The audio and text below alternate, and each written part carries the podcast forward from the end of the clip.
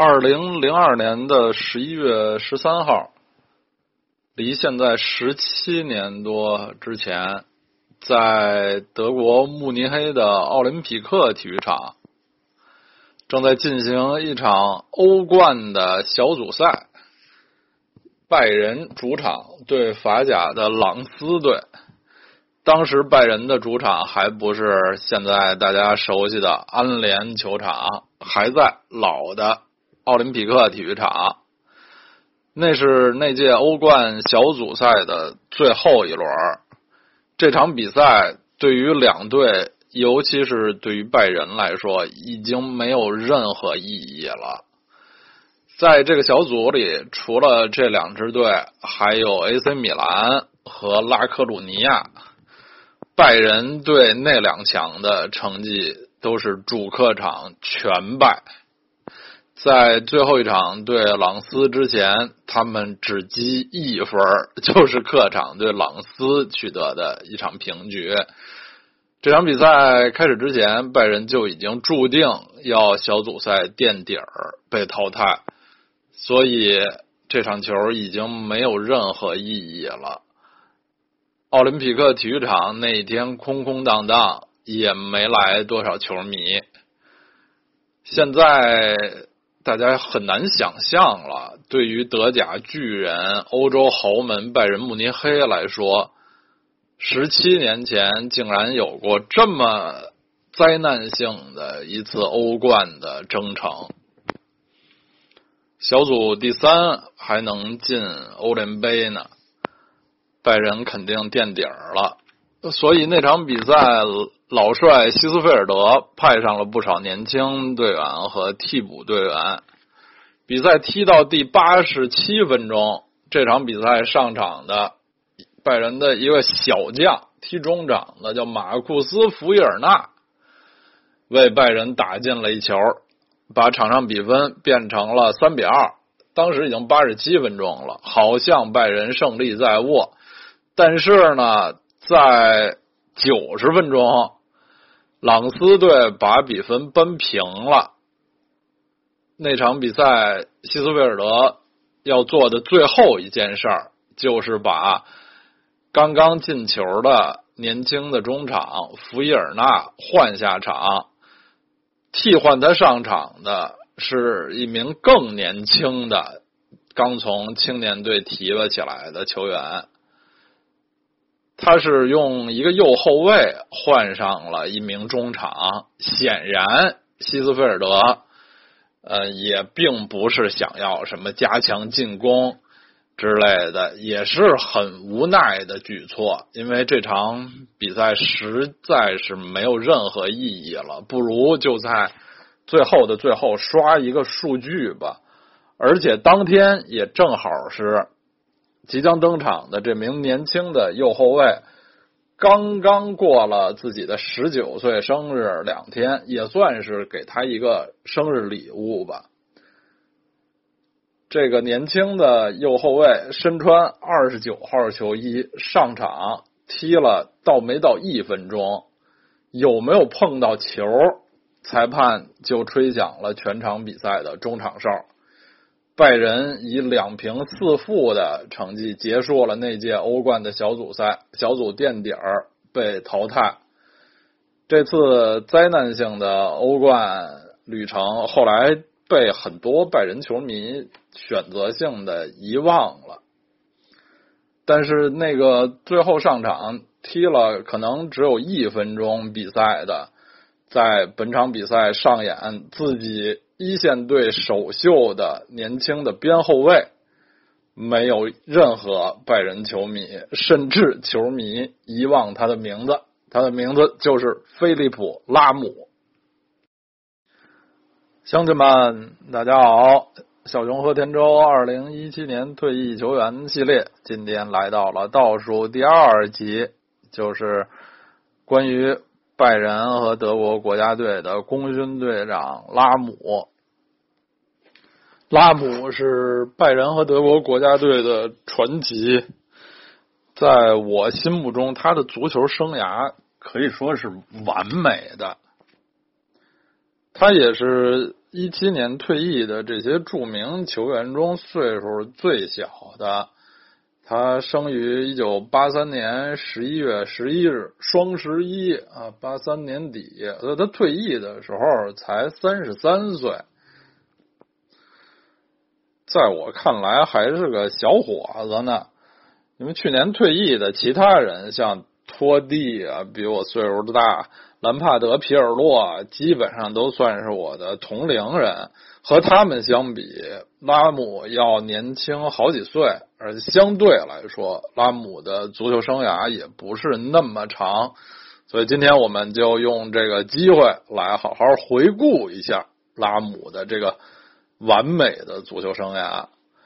拉姆是土生土长的慕尼黑人。所以后来他成为球队的灵魂啊，队长的时候，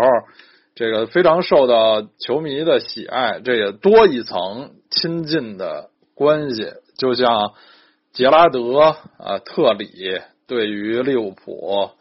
呃、切尔西一样，就是拉姆不光是这个球队培养起来的、成长起来的，而且他是这个城市的儿子，是这个。城市土生土长的球员，在拜仁历史上，像他这样的呃土生传奇队长，上一位好像就是贝肯鲍尔了。贝肯鲍尔是呃慕尼黑人。十一岁的时候，拉姆就进入了拜仁的青训体系。他小时候的偶像是拜仁和德国国家队的攻击型中场绍尔。当然，现在。这个一说起来，这个个人成就，拉姆已经比绍尔的成就要高得多了。但很快呢，因为他的这个身体条件，呃，教练就安排他踢边卫了啊。他一开始是踢中场的，嗯，就教教练就让他踢边卫了，所以他。就在这个位置上，又为自己建立了一个新的偶像，就是意大利传奇的左后卫保罗·马尔蒂尼。十七岁的时候，拉姆进入了拜仁二队，到那时为止，呃，他踢的都是要不就是右后卫，或者是后腰，或者是右侧的中场，因为他是一个天生的右脚球员。我们都知道，拉姆成年后身高也只有一米七零，而且比较瘦小，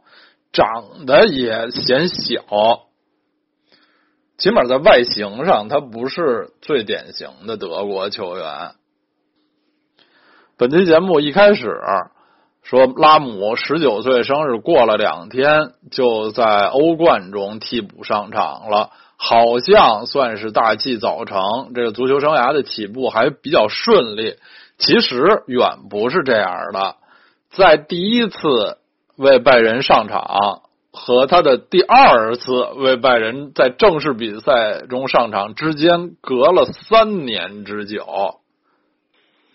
这是为什么呢？他去哪儿了？因为他被租出去了。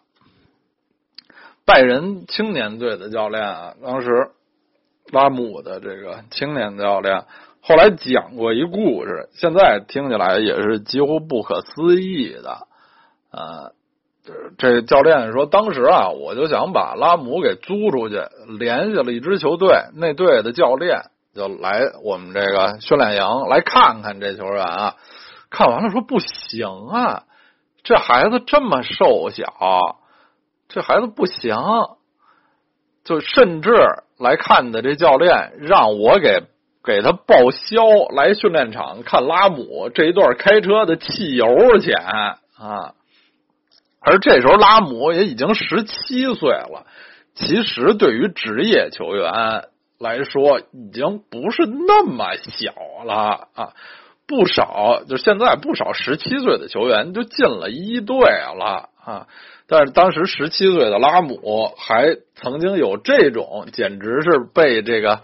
哎呀，被教练这么看低的啊经历。当时拉姆后来就被租给了斯图加特，斯图加特当时是一支德甲的劲旅，和现在和本赛季的这个升班马斯图加特完全不是一个概念。为什么拉姆一开始在拜仁一点机会都没有呢？因为他这个踢边后卫的吧，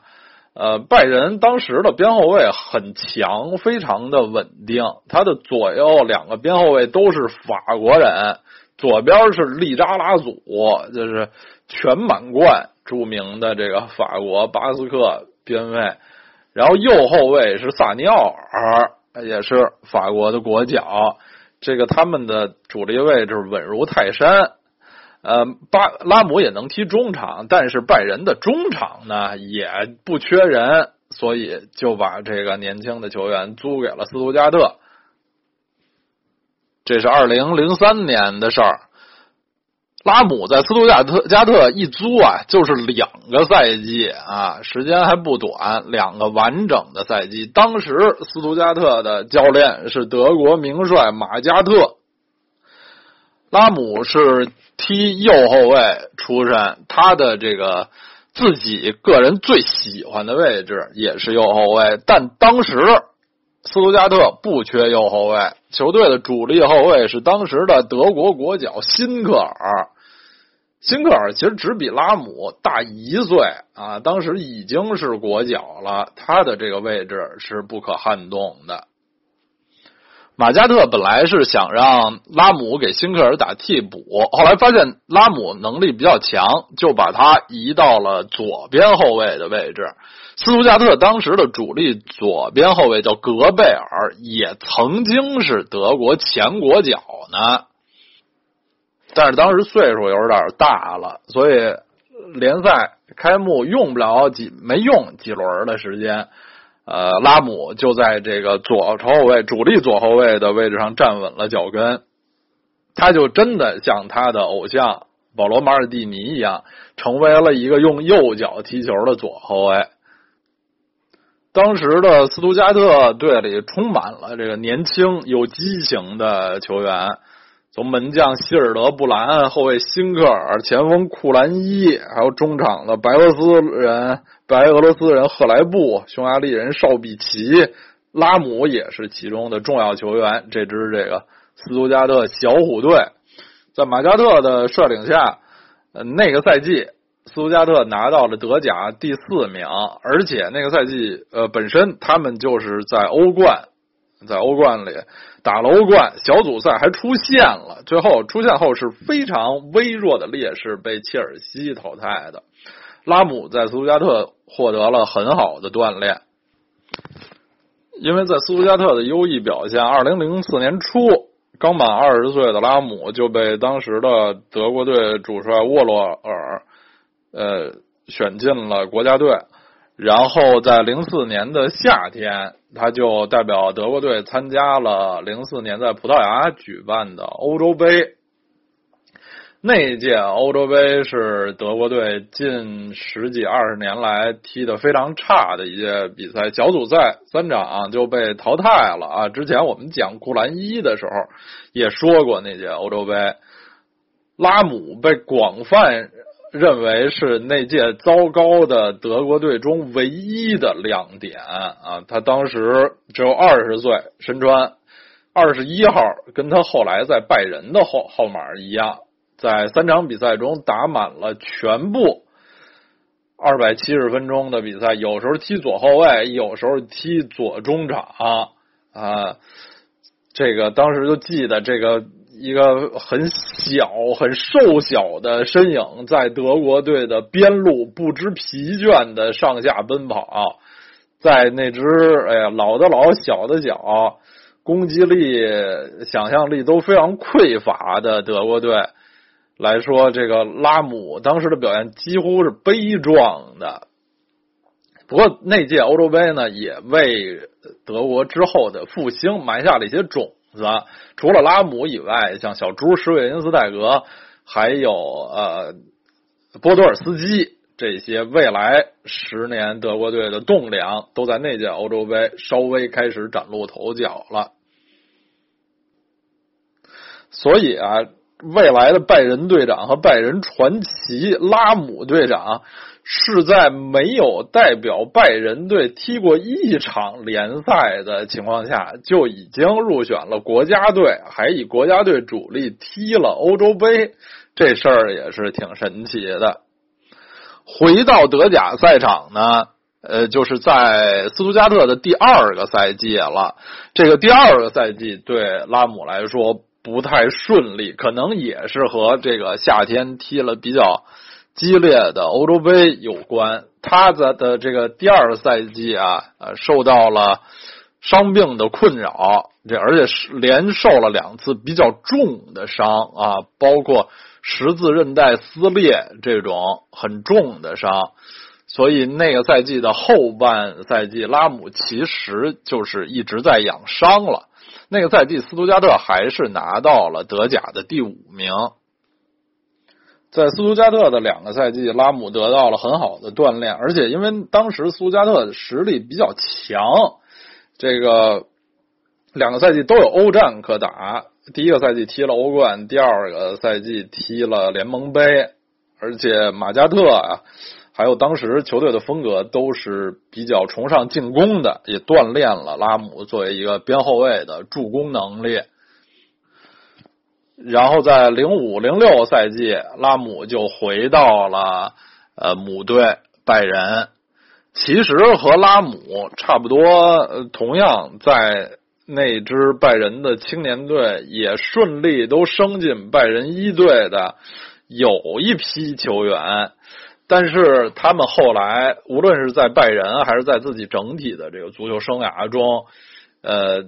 成就就比拉姆差的也不知道。多少多远去了？就说说这些名字，可能很多人都已经不记得了。除了我们刚才提到的，就是拉姆的第一场职业比赛换下场的那个年轻的中场马库斯·福伊尔纳，后来还有这个安德烈亚斯·奥特尔。这奥特尔还是拉姆个人那个生活中最好的朋友，因为青年队的队友，还有什么克里斯蒂安·莱尔、迈克尔·伦辛。这个伦新是门将，就这批球员都是一支拜仁青年队里出的，但是这些球员，你讲讲跟拉姆简直都是天上地下的区别，所以。在一支豪门做这个青年队的球员吧，有的时候也不是一件容易事儿，因为他们的那个一队特别难进，很多时候这年轻球员后来就蹉跎了，反而不如在一些弱队、中游球队能得到更多的机会。所以像拉姆这种的，呃。虽然是那个年少就就进了一队，但是出去租借了两年挺成功，已经是国脚了，再回到母队，这不失为一种挺成功的呃职业路线。拉姆回到拜仁的这个第一个赛季前半个赛季吧，其实主要还是在养伤啊，然后冬歇期以后啊，伤病恢复了以后啊，状态还是不错的。当时和和他竞争左后卫的法国老将利扎拉祖已经三十五六岁了，呃，所以教练还是比较提拔拉姆。基本上他和那个利扎拉祖在左后卫的位置上是被轮换使用的。当时拜仁的教练是谁呢？就是马加特，呃，拉姆在斯图加特的恩师马加特。说起来啊。拉姆第一次为自己的这母队，也是他从小支持的球队拜仁在联赛中出场。他已经二十二岁了，在呃现在这个时代，在欧洲顶级联赛中，这真是不算早了。拉姆是从小就是拜仁的死忠球迷，他小时候甚至在奥林匹克体育场还为拜仁当过球童。这个零五零六赛季也是法国老将利扎拉祖职业生涯的最后一个赛季，赛季结束他就退役了。然后在零六零七赛季，拉姆就顺理成章的成为了拜仁的主力左后卫。那个赛季对于拜仁球队来说啊，这个可能是历史上最差的赛季之一。马加特教练也在中途就下了课，然后取代他的又是这个前度流亡今又来的老帅希斯菲尔德。拜仁在零六零七赛季最后只名列第四，德甲第四位啊！这个现在看来是不可想象的。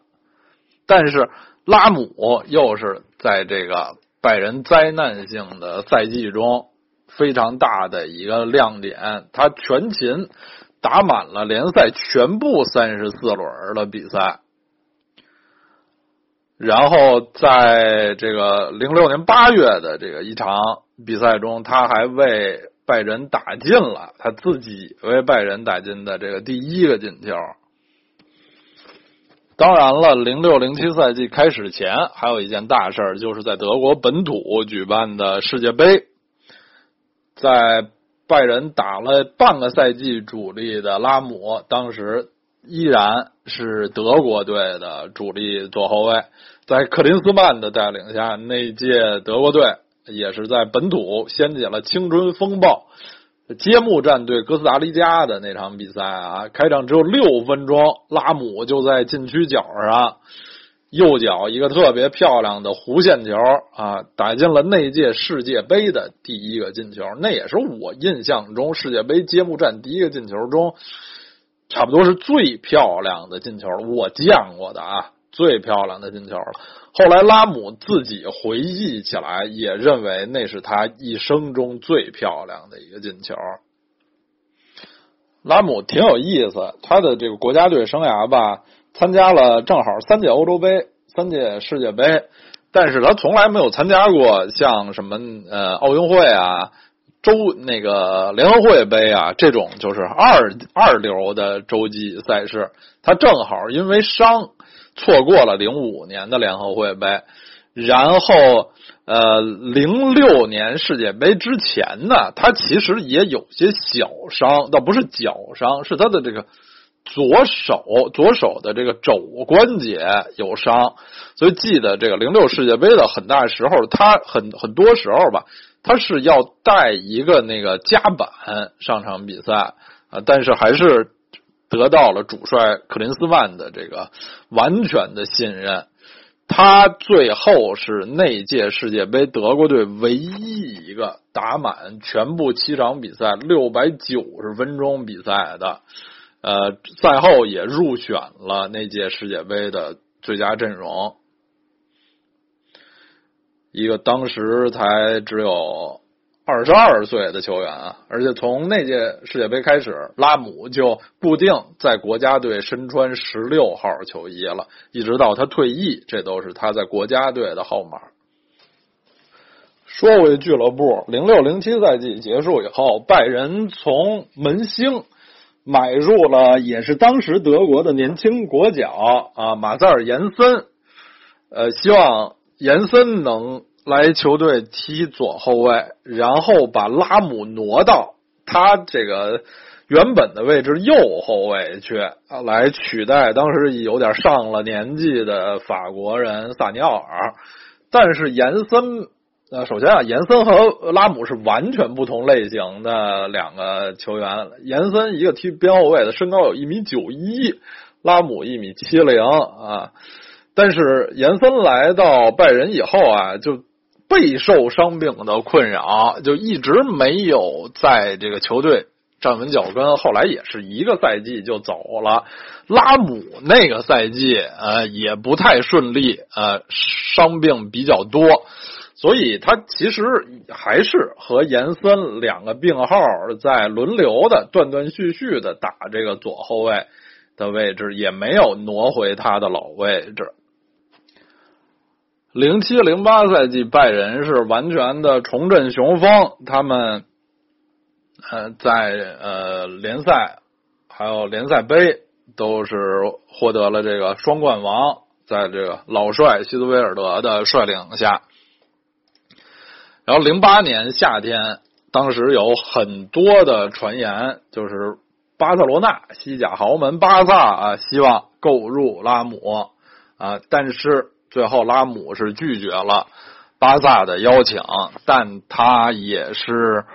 呃和拜仁俱乐部呢有一些长谈，要求俱乐部要尊重他在队中的权威和位置。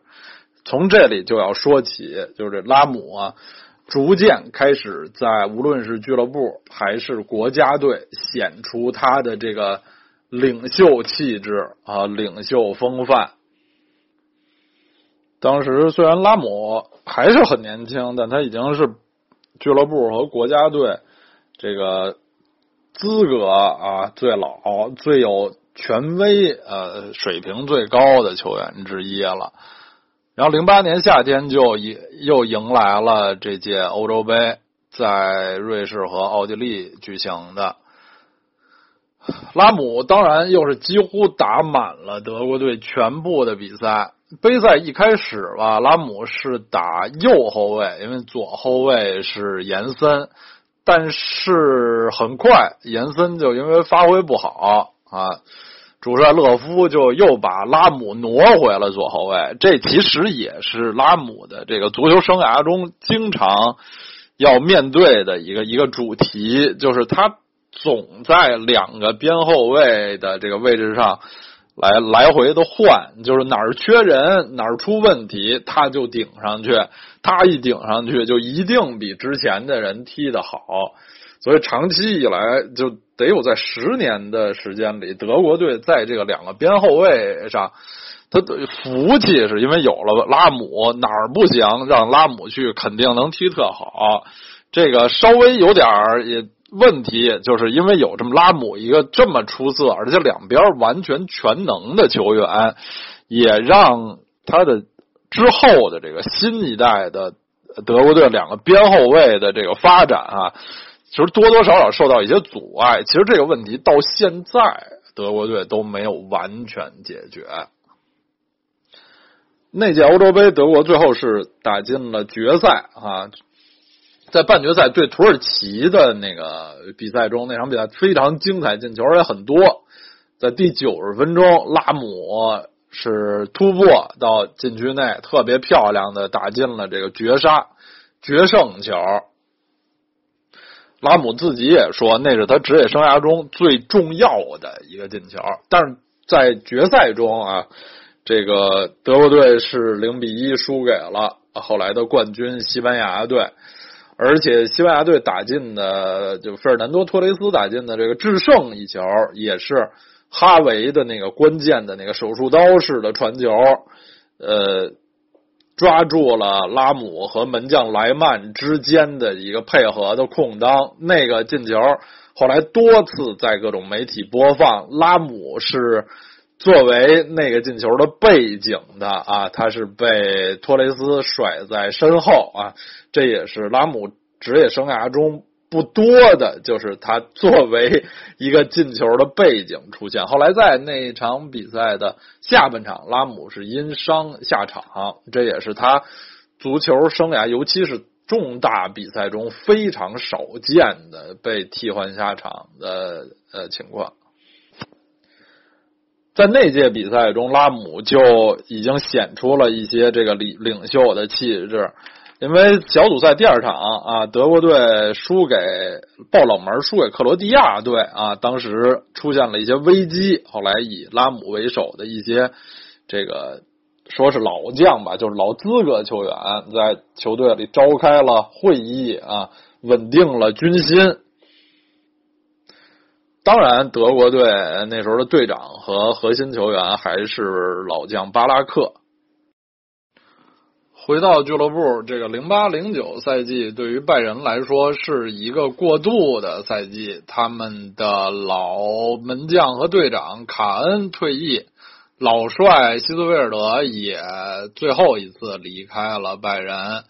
呃，新帅是国家队的教练克林斯曼。嗯。但是克林斯曼在拜仁的这次执教是很失败的，他一个赛季都没有坚持完，最后就被老帅海因克斯取代了。拜仁在这个赛季也是四大皆空，一切荣誉都没有得到。对于拉姆本人呢，还是一个成功的赛季。拉姆经常这能在这个球队失败的赛季呢，自己打出一些好的数据。这个赛季是拉姆职业生涯中进球最多的一个赛季。他作为一个边后卫，打进了各项赛事，一共打进了四个进球。零九一零赛季，拜仁重振旗鼓，请来了荷兰名帅范加尔。又给拜仁带来了联赛和杯赛的双冠王，欧冠也相当不易的打进了最后的决赛，只是在决赛中输给了莫里尼奥的国米，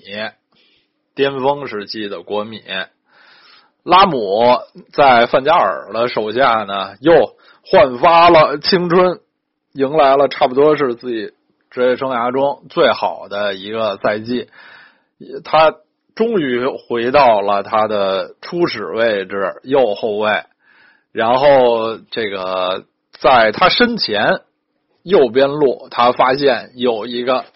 非常好的搭档，就是跟着同胞范加尔一起来到拜仁的荷兰小飞侠罗本，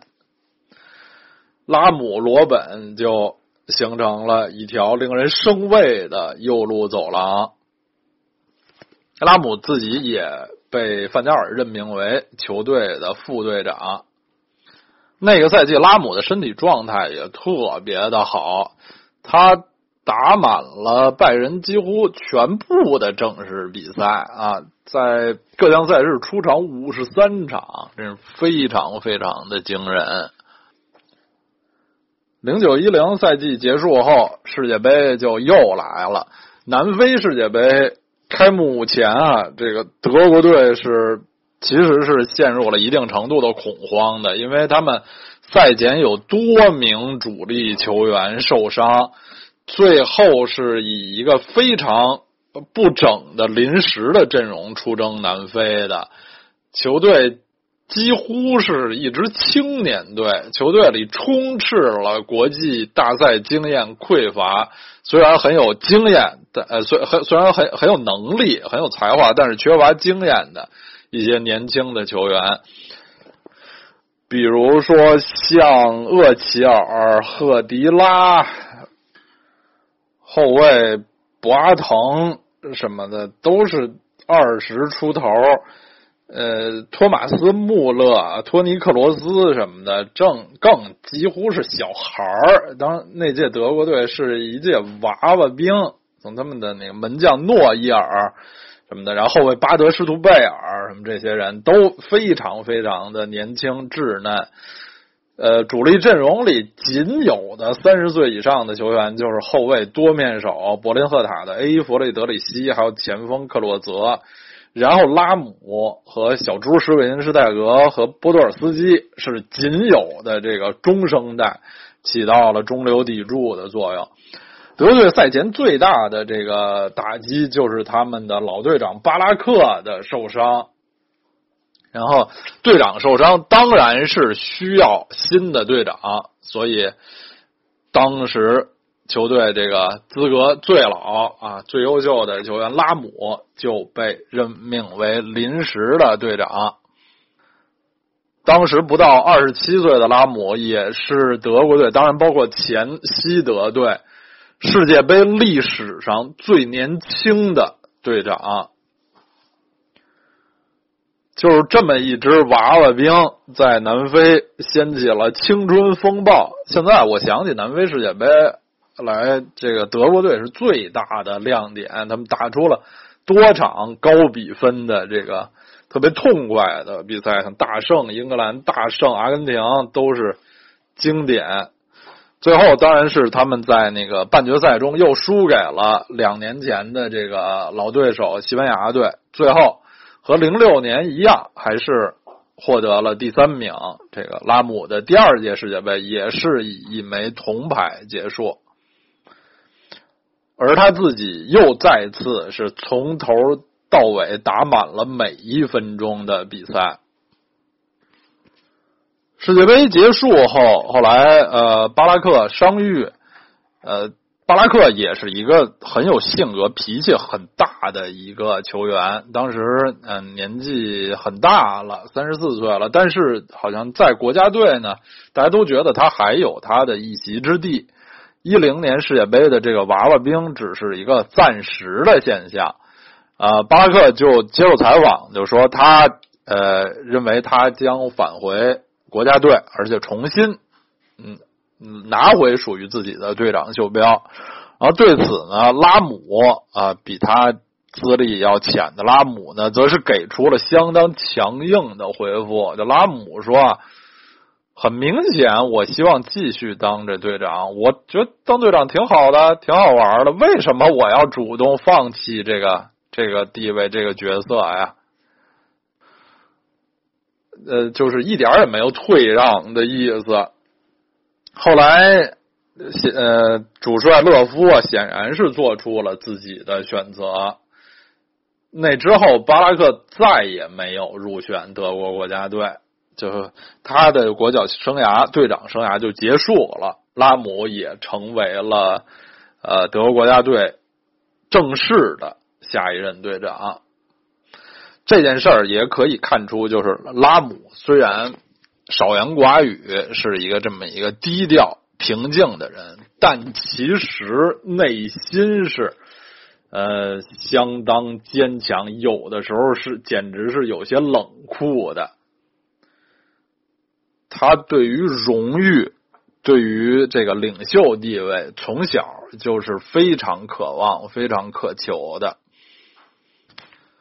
回到俱乐部，一零一赛季踢了半个赛季，当时拜仁的队长荷兰的这个中场铁汉范博梅尔在冬季转会就去了米兰，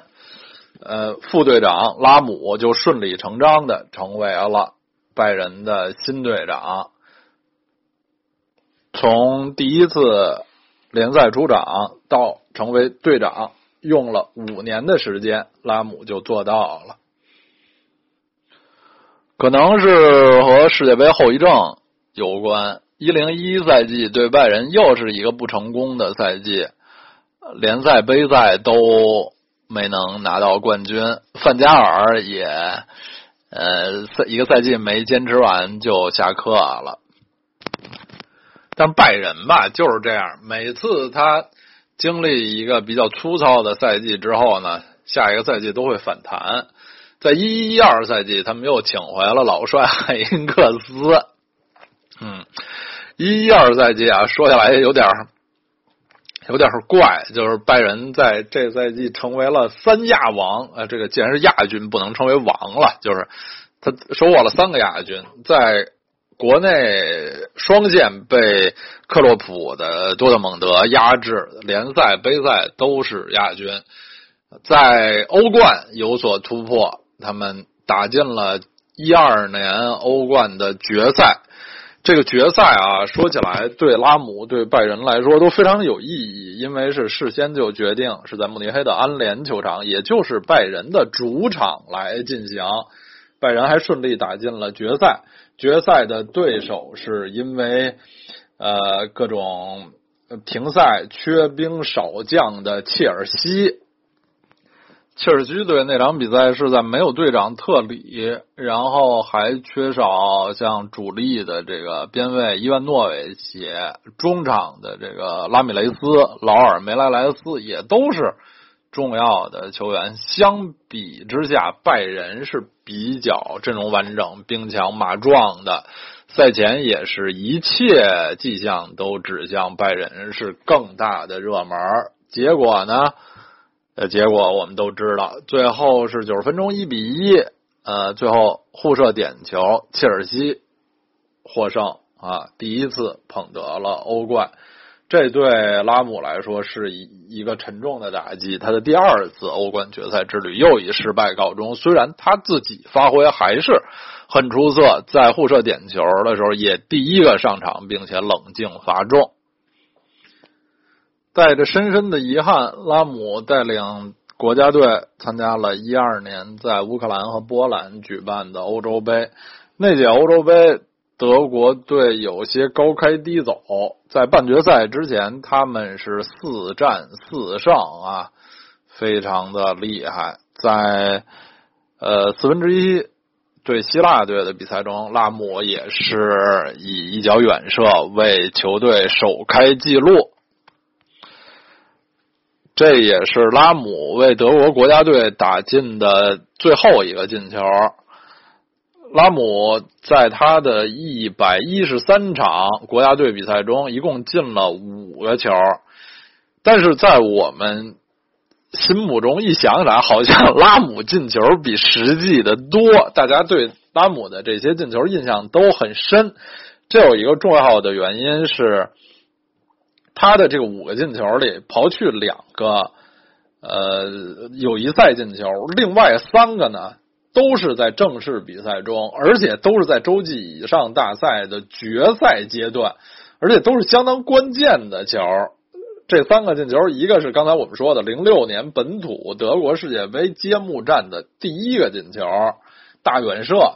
一个是零八年欧洲杯半决赛对土耳其的中场前绝杀球突破进禁区，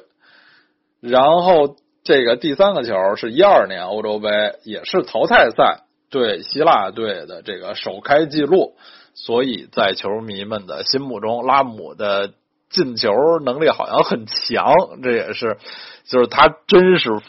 一个大场面球员啊，这他的进球正好都发生在非常关键的时刻。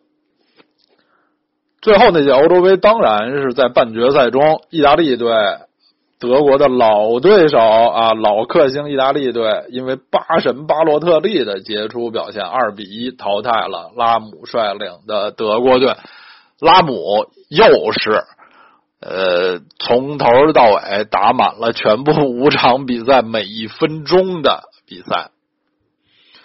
在俱乐部和国家队的多次失意，呃，一二年啊，呃，这个在俱乐部的三次亚军，还有这个国家队的欧洲杯止步半决赛，并没有呃打击。拉姆和拜仁到了这种很严重的程度啊，拉姆和拜仁反而是在下一个赛季更加奋发，结果实现了他们历史上应该是最伟大的一个赛季，一二一三赛季就是他们获得了联赛、杯赛啊，当然还有这个比较小的德国超级杯。以及他们最最渴望的拉姆最最渴求的欧冠的冠军，是一个历史性的四冠王赛季。最后，在伦敦温布利大球场的决赛中，是一场德国内战、德甲内战，拜仁二比一击败了多特蒙德，也是老对手，而且是前几年在。多线压制他们的多特蒙德，对于拜仁来说是非常解气的一场比赛。那场胜利之后，拉姆接受采访的时候也诚实的表达了说，那场比赛之前他是有多么的紧张啊！最后获胜拿到冠军，对他来说是长出一手一口气，如释重负，因为之前他已经输过两次。欧冠的决赛了，第三次决赛终于能以胜利告终啊！是这种喜悦是无法形容的。四冠王或者说三冠王赛季之后呢，老帅海因克斯就再次功成身退。一三一四赛季，拜仁迎来了新帅，西班牙名帅瓜帅瓜迪奥拉，瓜迪奥拉。来到拜仁的一大改变就是他开始使用拉姆踢后腰，就是防守型中场的位置。瓜迪奥拉来到拜仁呢，就很快就非常欣赏拉姆。他说：“拉姆是我执教过最聪明、最有头脑的球员，这是不带之一的啊。”瓜迪奥拉执教过谁？执教过梅西呀，就巴萨帮的那些人啊。都没有得到过瓜迪奥拉的这种赞誉。拉姆因为其实，在足球生涯的初始阶段就踢过后腰这个呃角色，然后瓜迪奥拉呢开始让他就再次踢这个位置。虽然拉姆身体条件并不出众，但是他这个头脑好，小技术啊，小技术都特别好。就是他踢中场有一特点，就是别人也是很难在他脚底下抢下球来。他能过人啊，然后长传转移呢，当然也是他踢边后卫时代就是这个呃棒棒的他的专长，所以这个踢后腰也同样非常出色。就是全能战士一般。七零年世界杯，巴西队的冠军队长卡洛斯·阿尔贝托就是踢边卫出身啊。他曾经称赞拉姆说：“拉姆是是不是机器啊？他在场上不犯错啊，因为他在场上犯错特别少。曾经有一场德甲比赛啊。”就是有记录，说拉姆全场一百三十三脚传球，无一失误，就传球完成率，这个成功率是百分之百。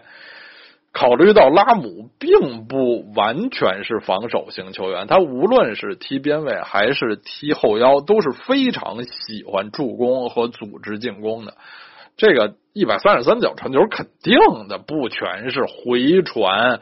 短传特别中场特别平的那种，并没有实际意义的传球，像瓜迪奥拉特别喜欢的那种中场的这个小分用脚攻小推的那种传球，拉姆能达到这样的数据，确实是太了不起了。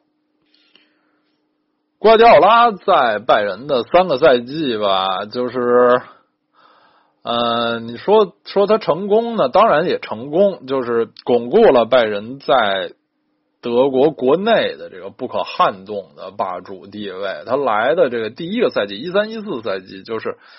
拜仁提前七轮就获得了联赛冠军，但是同时呢，在这欧冠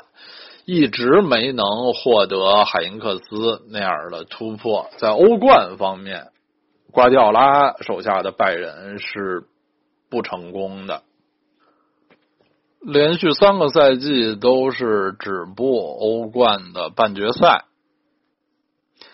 在此期间，二零一三年九月，拉姆迎来了自己在德国国家队的第一百场比赛。考虑到他的国家队生涯不过也是从零四年开始的，在。十满打满算十年里，就给国家队踢了一百场比赛，这个出勤率啊，真是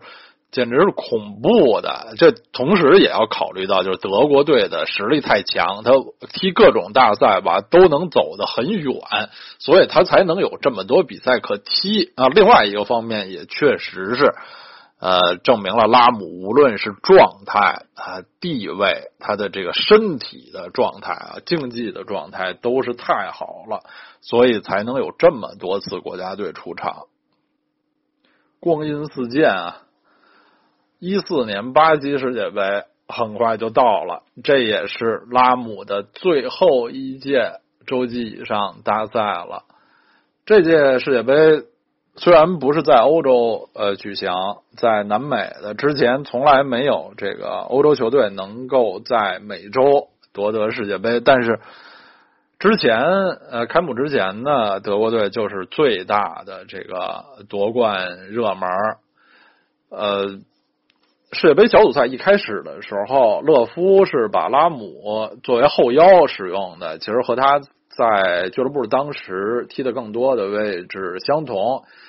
但是德国队的这个小组赛，其实包括啊八分之一决赛对阿尔及利亚的比赛呢，呃，有好几场踢的都是，尤其是对阿阿尔及利亚踢的是相当磕磕绊绊的，呃，于是，在四分之一决赛对法国开始，拉姆又回到了他最熟悉的右后卫的位置啊，德国队的运转也就更流畅了，然后。在这个半决赛七比一血洗巴西，在决赛一百二十分钟最后格策啊替补绝杀阿根廷后，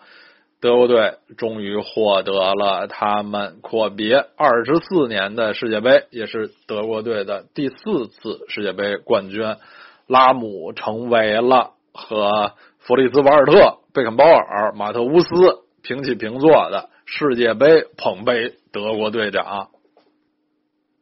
非常自然的、毫不出人意料的，德国队的队长。十六号小将拉姆又是打满了他们从头到尾每一分钟的比赛。七月十三号，德国队拿到世界杯。五天之后，三十岁的拉姆就宣布结束自己的国家队生涯。他的国脚生涯停留在了一百一十三场和五个进球。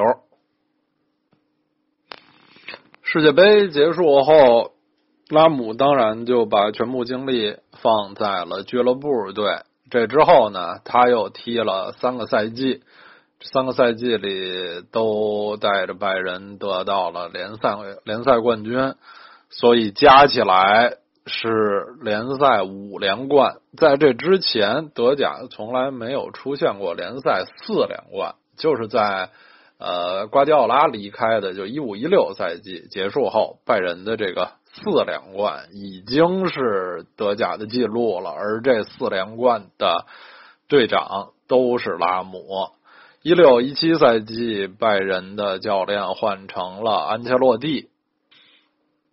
一七年的二月，拉姆迎来了他代表拜仁队各项赛事的第五百次出场。呃，但是几天之后呢？他就宣布，在赛季结束后，他要退役了。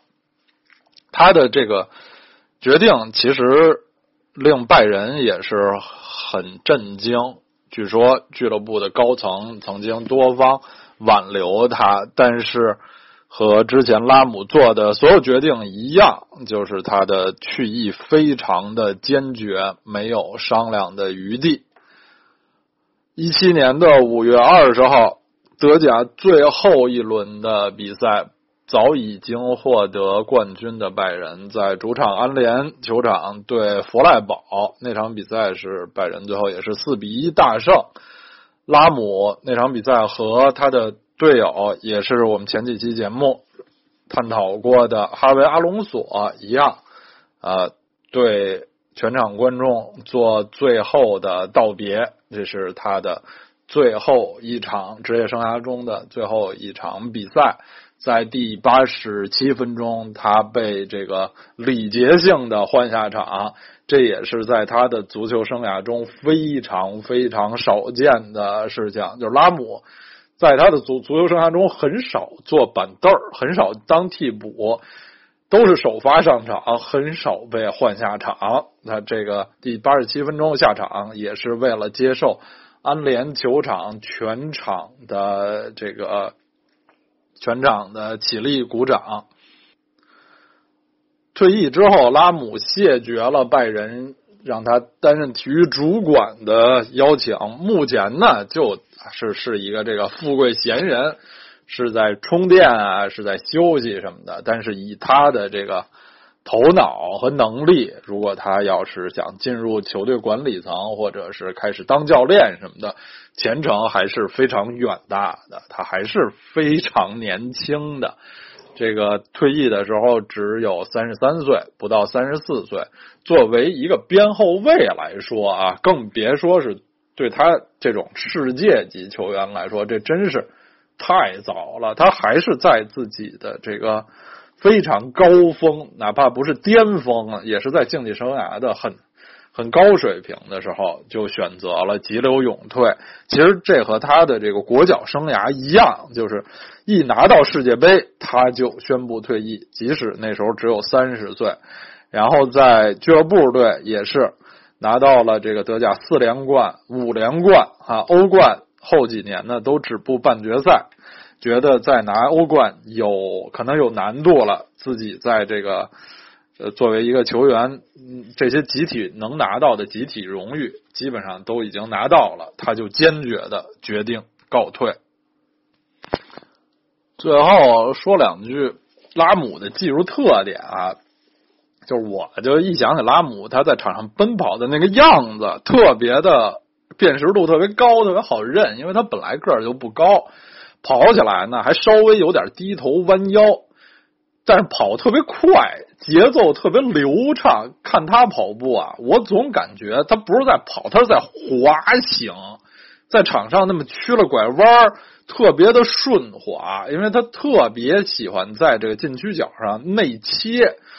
然后是射门啊，或者四十五度角起球啊，就是他在场上经常拐弯急停，特别顺滑，就是像在滑冰一样。作为一个边后卫，他真正的那种英式下底传中不太多，总是在禁区角上就右脚四十五度角起球了，这个传球特别准。他对球队的贡献更多的是就是进攻方面的贡献啊，更多来自助攻。就像我们刚才说的，其实他进球不多，他的这个十五个职业赛季里，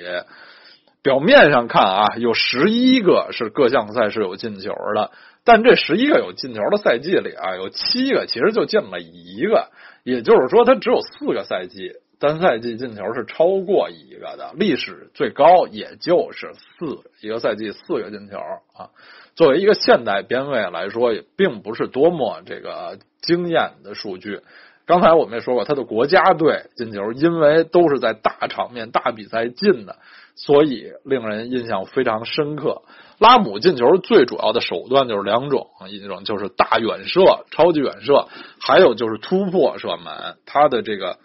脚步非常快，突破能力非常强。其实他的这个突破有一点像梅西，就是他们都是个儿不高，但是动作速率特别快啊，突破能力很强。然后就因为位置还有这个身材技术特点的关系，他的头球进球和那种强点进球很少。不过他也还真进过，我见拉姆进过头球。啊，另外他就是他是一个不错的点球手，在这个他的点球一般都是出现在点球决胜是因为他不是那个球队就是比赛中的操刀手。另外，拉姆职业生涯中一个非常光荣的数据就是他。无论在国家队还是俱乐部，各项比赛、各种赛事，从来没有吃过一张红牌。无论是直接红牌还是两黄变一红，作为一个防守队员来说，作作为一个二十一世纪的防守队员来说，这真是太难得了。我们知道之前有一些足坛传奇啊，有些球星也有过啊，足球生涯中从来没被罚下的记录，像八十年代的普拉蒂尼啊，八九十年代的莱因克尔什么的。但是有一问题，一个是就是这个足球现在是那个速度越来越快啊，这个争抢越来越激烈，当时的那个比赛的激烈程度和现在多少会有一些。有一些差距。另外，普拉蒂尼和莱因克都是攻击球员啊啊！他们的在场上的主要任务不是防守。然后一些现役球员呢，据说也也有这个记录，像那个伊涅斯塔，巴萨的伊涅斯塔啊，呃，皇马的本本泽马啊什么的也有这个记录，但他们也都是中前场的球员。拉姆是一个后卫。而且是一个非常优秀的、真真正正的能攻善守的后卫。在拉姆之前，就我记忆中，这种世界级的这个超级后卫，足球生涯中没吃过一张黄牌的，只有意大利八十年代的著名的后卫西雷亚加埃塔诺。西雷亚也译成西雷亚，就是八二年世界杯意大利夺冠的功臣。也是八六年意大利世界杯的队长吧啊，后来八九年因为这个车祸啊早逝英年早逝的这么一个意大利后后防传奇，从来没得过红牌，然后就是拉姆了。拉姆他呃别说没得过红牌，黄牌都不太多，他在那个。这些参加的这么多，经常是一分钟不落的这个世界大赛中得黄牌都非常少。他而且他不是不擅长防守，拉姆防守非常好，他铲球吧，动作特别有特点。他个儿不高，所以就是很依赖铲抢、铲球，铲球很容易犯规。但是拉姆的铲球技术特别好，就是他在场上总有那种像剪刀脚似的那种动作，就把球破坏哈，把对方的进攻终止。但是又能不犯规，少犯规，这是非常难得的，真是就是完全靠技术。由于拉姆在足球生涯中大部分时候踢边后卫，他这个位置决定比较难获得个人的荣誉。呃，就是他最后退役的这年，二零一七年得到了他的足球生涯中唯一的一次德国足球先生，但这其实很大程度上也是一个最后这个荣誉奖、安慰奖。然后在金球奖的这个评选中，他最高的一次就是一四年，呃，世界杯冠军队长那年，他在金球奖评选中排名第六。呃，他这此外就是经常入选一些这个年度最佳阵容，什么比赛的大赛的最佳阵容，还有相当光荣的一次就是一六年欧洲杯之前。欧足联搞了一次欧洲杯历史最佳阵容十一人，就是史上的欧洲杯最佳阵容。拉姆是入选，是那个阵容的右后卫。因为防守队员很难在这种个人荣誉评选中排名太高，这可能也是就是拉姆在他足球生涯的后期有点缺乏向前的动力的一个原因吧。拉姆在私人生活中是一个非常低调的人啊，很少有他的关于他的新闻，但他还是很热心公益，参加一些这个国际足联啊、联合国的一些这个慈善的活动。他自己出版的自传呢，也是呃非常的，就是着重于这个足球本身的探讨，呃，关于他效力的曾经。呃，在手下效力过的各个教练的一些战术的探讨什么的，其中都说一是一啊，也有一些就是不客气的话，都非常符合他这这个个人的性格。拉姆的母亲能回忆说，拉姆小时候啊是一个少言寡语、非常的安静甚至羞涩的孩子，在学校演出演那种话剧、活报剧。这其实有点都是哄小孩玩的那种活动的时候，拉姆连有台词的角色都分不着，总是被安排演一棵树，或者或者什么太阳、月亮，就是想象一下，就在舞台上手里举举着一个纸画着的太阳，这么一个形象，就是这么一个不起眼的孩子啊。长大以后，在足球事业上获得了这么大的成就，我觉得他的足球生涯真的是完美的。就这么一个少言寡语的，身体条件完全说不上好，几乎是差的孩子，在场上踢边后卫这种纯绿叶的位置，在自己的家乡城市。进入自己从小支持的球队，凭自己的努力慢慢踢上主力，绝对主力，当上队长，在其实不算特别长的足球生涯里，就拉姆的足球生涯，你宽宽的算，满打满算说十五年，其实根本不到十五年啊，呃，算十五年，其中十一年在国家队，在拜仁十一二年，其实不到十二年啊。这段时间里，拿到八个联赛冠军，六个德国杯冠军，一次欧冠，一次欧洲超级杯，一次世界俱乐部杯，在国家队参加三次世界杯，三次欧洲杯，六次大赛，全是绝对主力。后五次全都至少进了四强，最后一次以一次队长世界杯捧杯夺冠为结束。教练安排他打哪个位置，他就他就打，在哪个位置上都踢得好，不犯错。一个后卫，足球生涯中没吃过一张红牌，最后急流勇退，功成身退，这不是完美，这是什么呀？向拉姆队长致敬。